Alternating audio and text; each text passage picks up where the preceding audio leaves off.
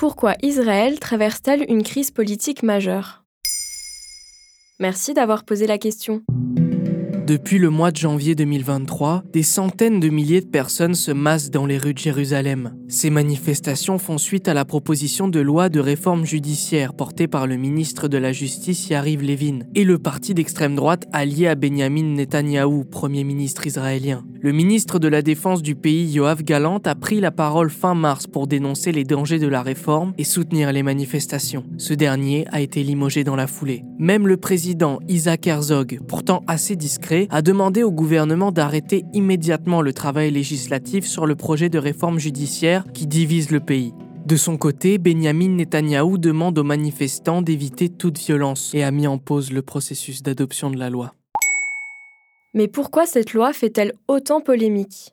Avant ça, il faut comprendre comment fonctionnent les institutions israéliennes, très différentes des nôtres. Premièrement, Israël n'a pas de constitution. Elle est régie par une série de lois dites fondamentales. Parmi elles, celle qui prévoit l'adoption des lois par un parlement constitué de 120 députés s'appelle la Knesset. C'est d'ailleurs le nom donné à l'Assemblée nationale israélienne. Celle prévoyant le système judiciaire a donné naissance à la Cour suprême israélienne qui fait office de cour d'appel pénal et civil mais surtout, elle est garante du contrôle des décisions du gouvernement.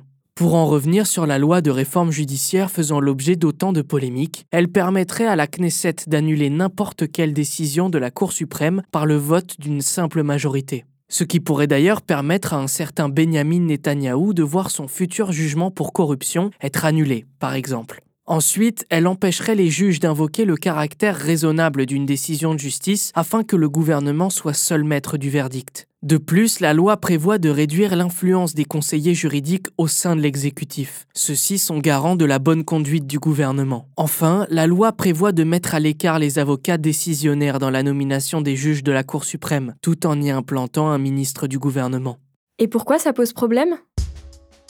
D'abord parce que cela réduit considérablement le pouvoir judiciaire au profit du pouvoir exécutif. Autrement dit, le gouvernement peut contrôler plus facilement ce que fait la justice. Or, depuis la Révolution française de 1789 et la séparation des pouvoirs menée par Montesquieu, chaque démocratie doit se soumettre à une indépendance totale entre l'exécutif, la justice et le Parlement. On voit ici qu'avec cette loi, le pouvoir en place tente de contrôler à la fois la Cour suprême, symbole de la justice du pays, et la Knesset. Avec cette loi, Israël risque ainsi de faire plusieurs pas officieux vers le totalitarisme. En effet, un régime totalitaire se caractérise par la centralisation des pouvoirs dans les mains d'une seule entité. C'est ici l'un des buts de la réforme judiciaire israélienne.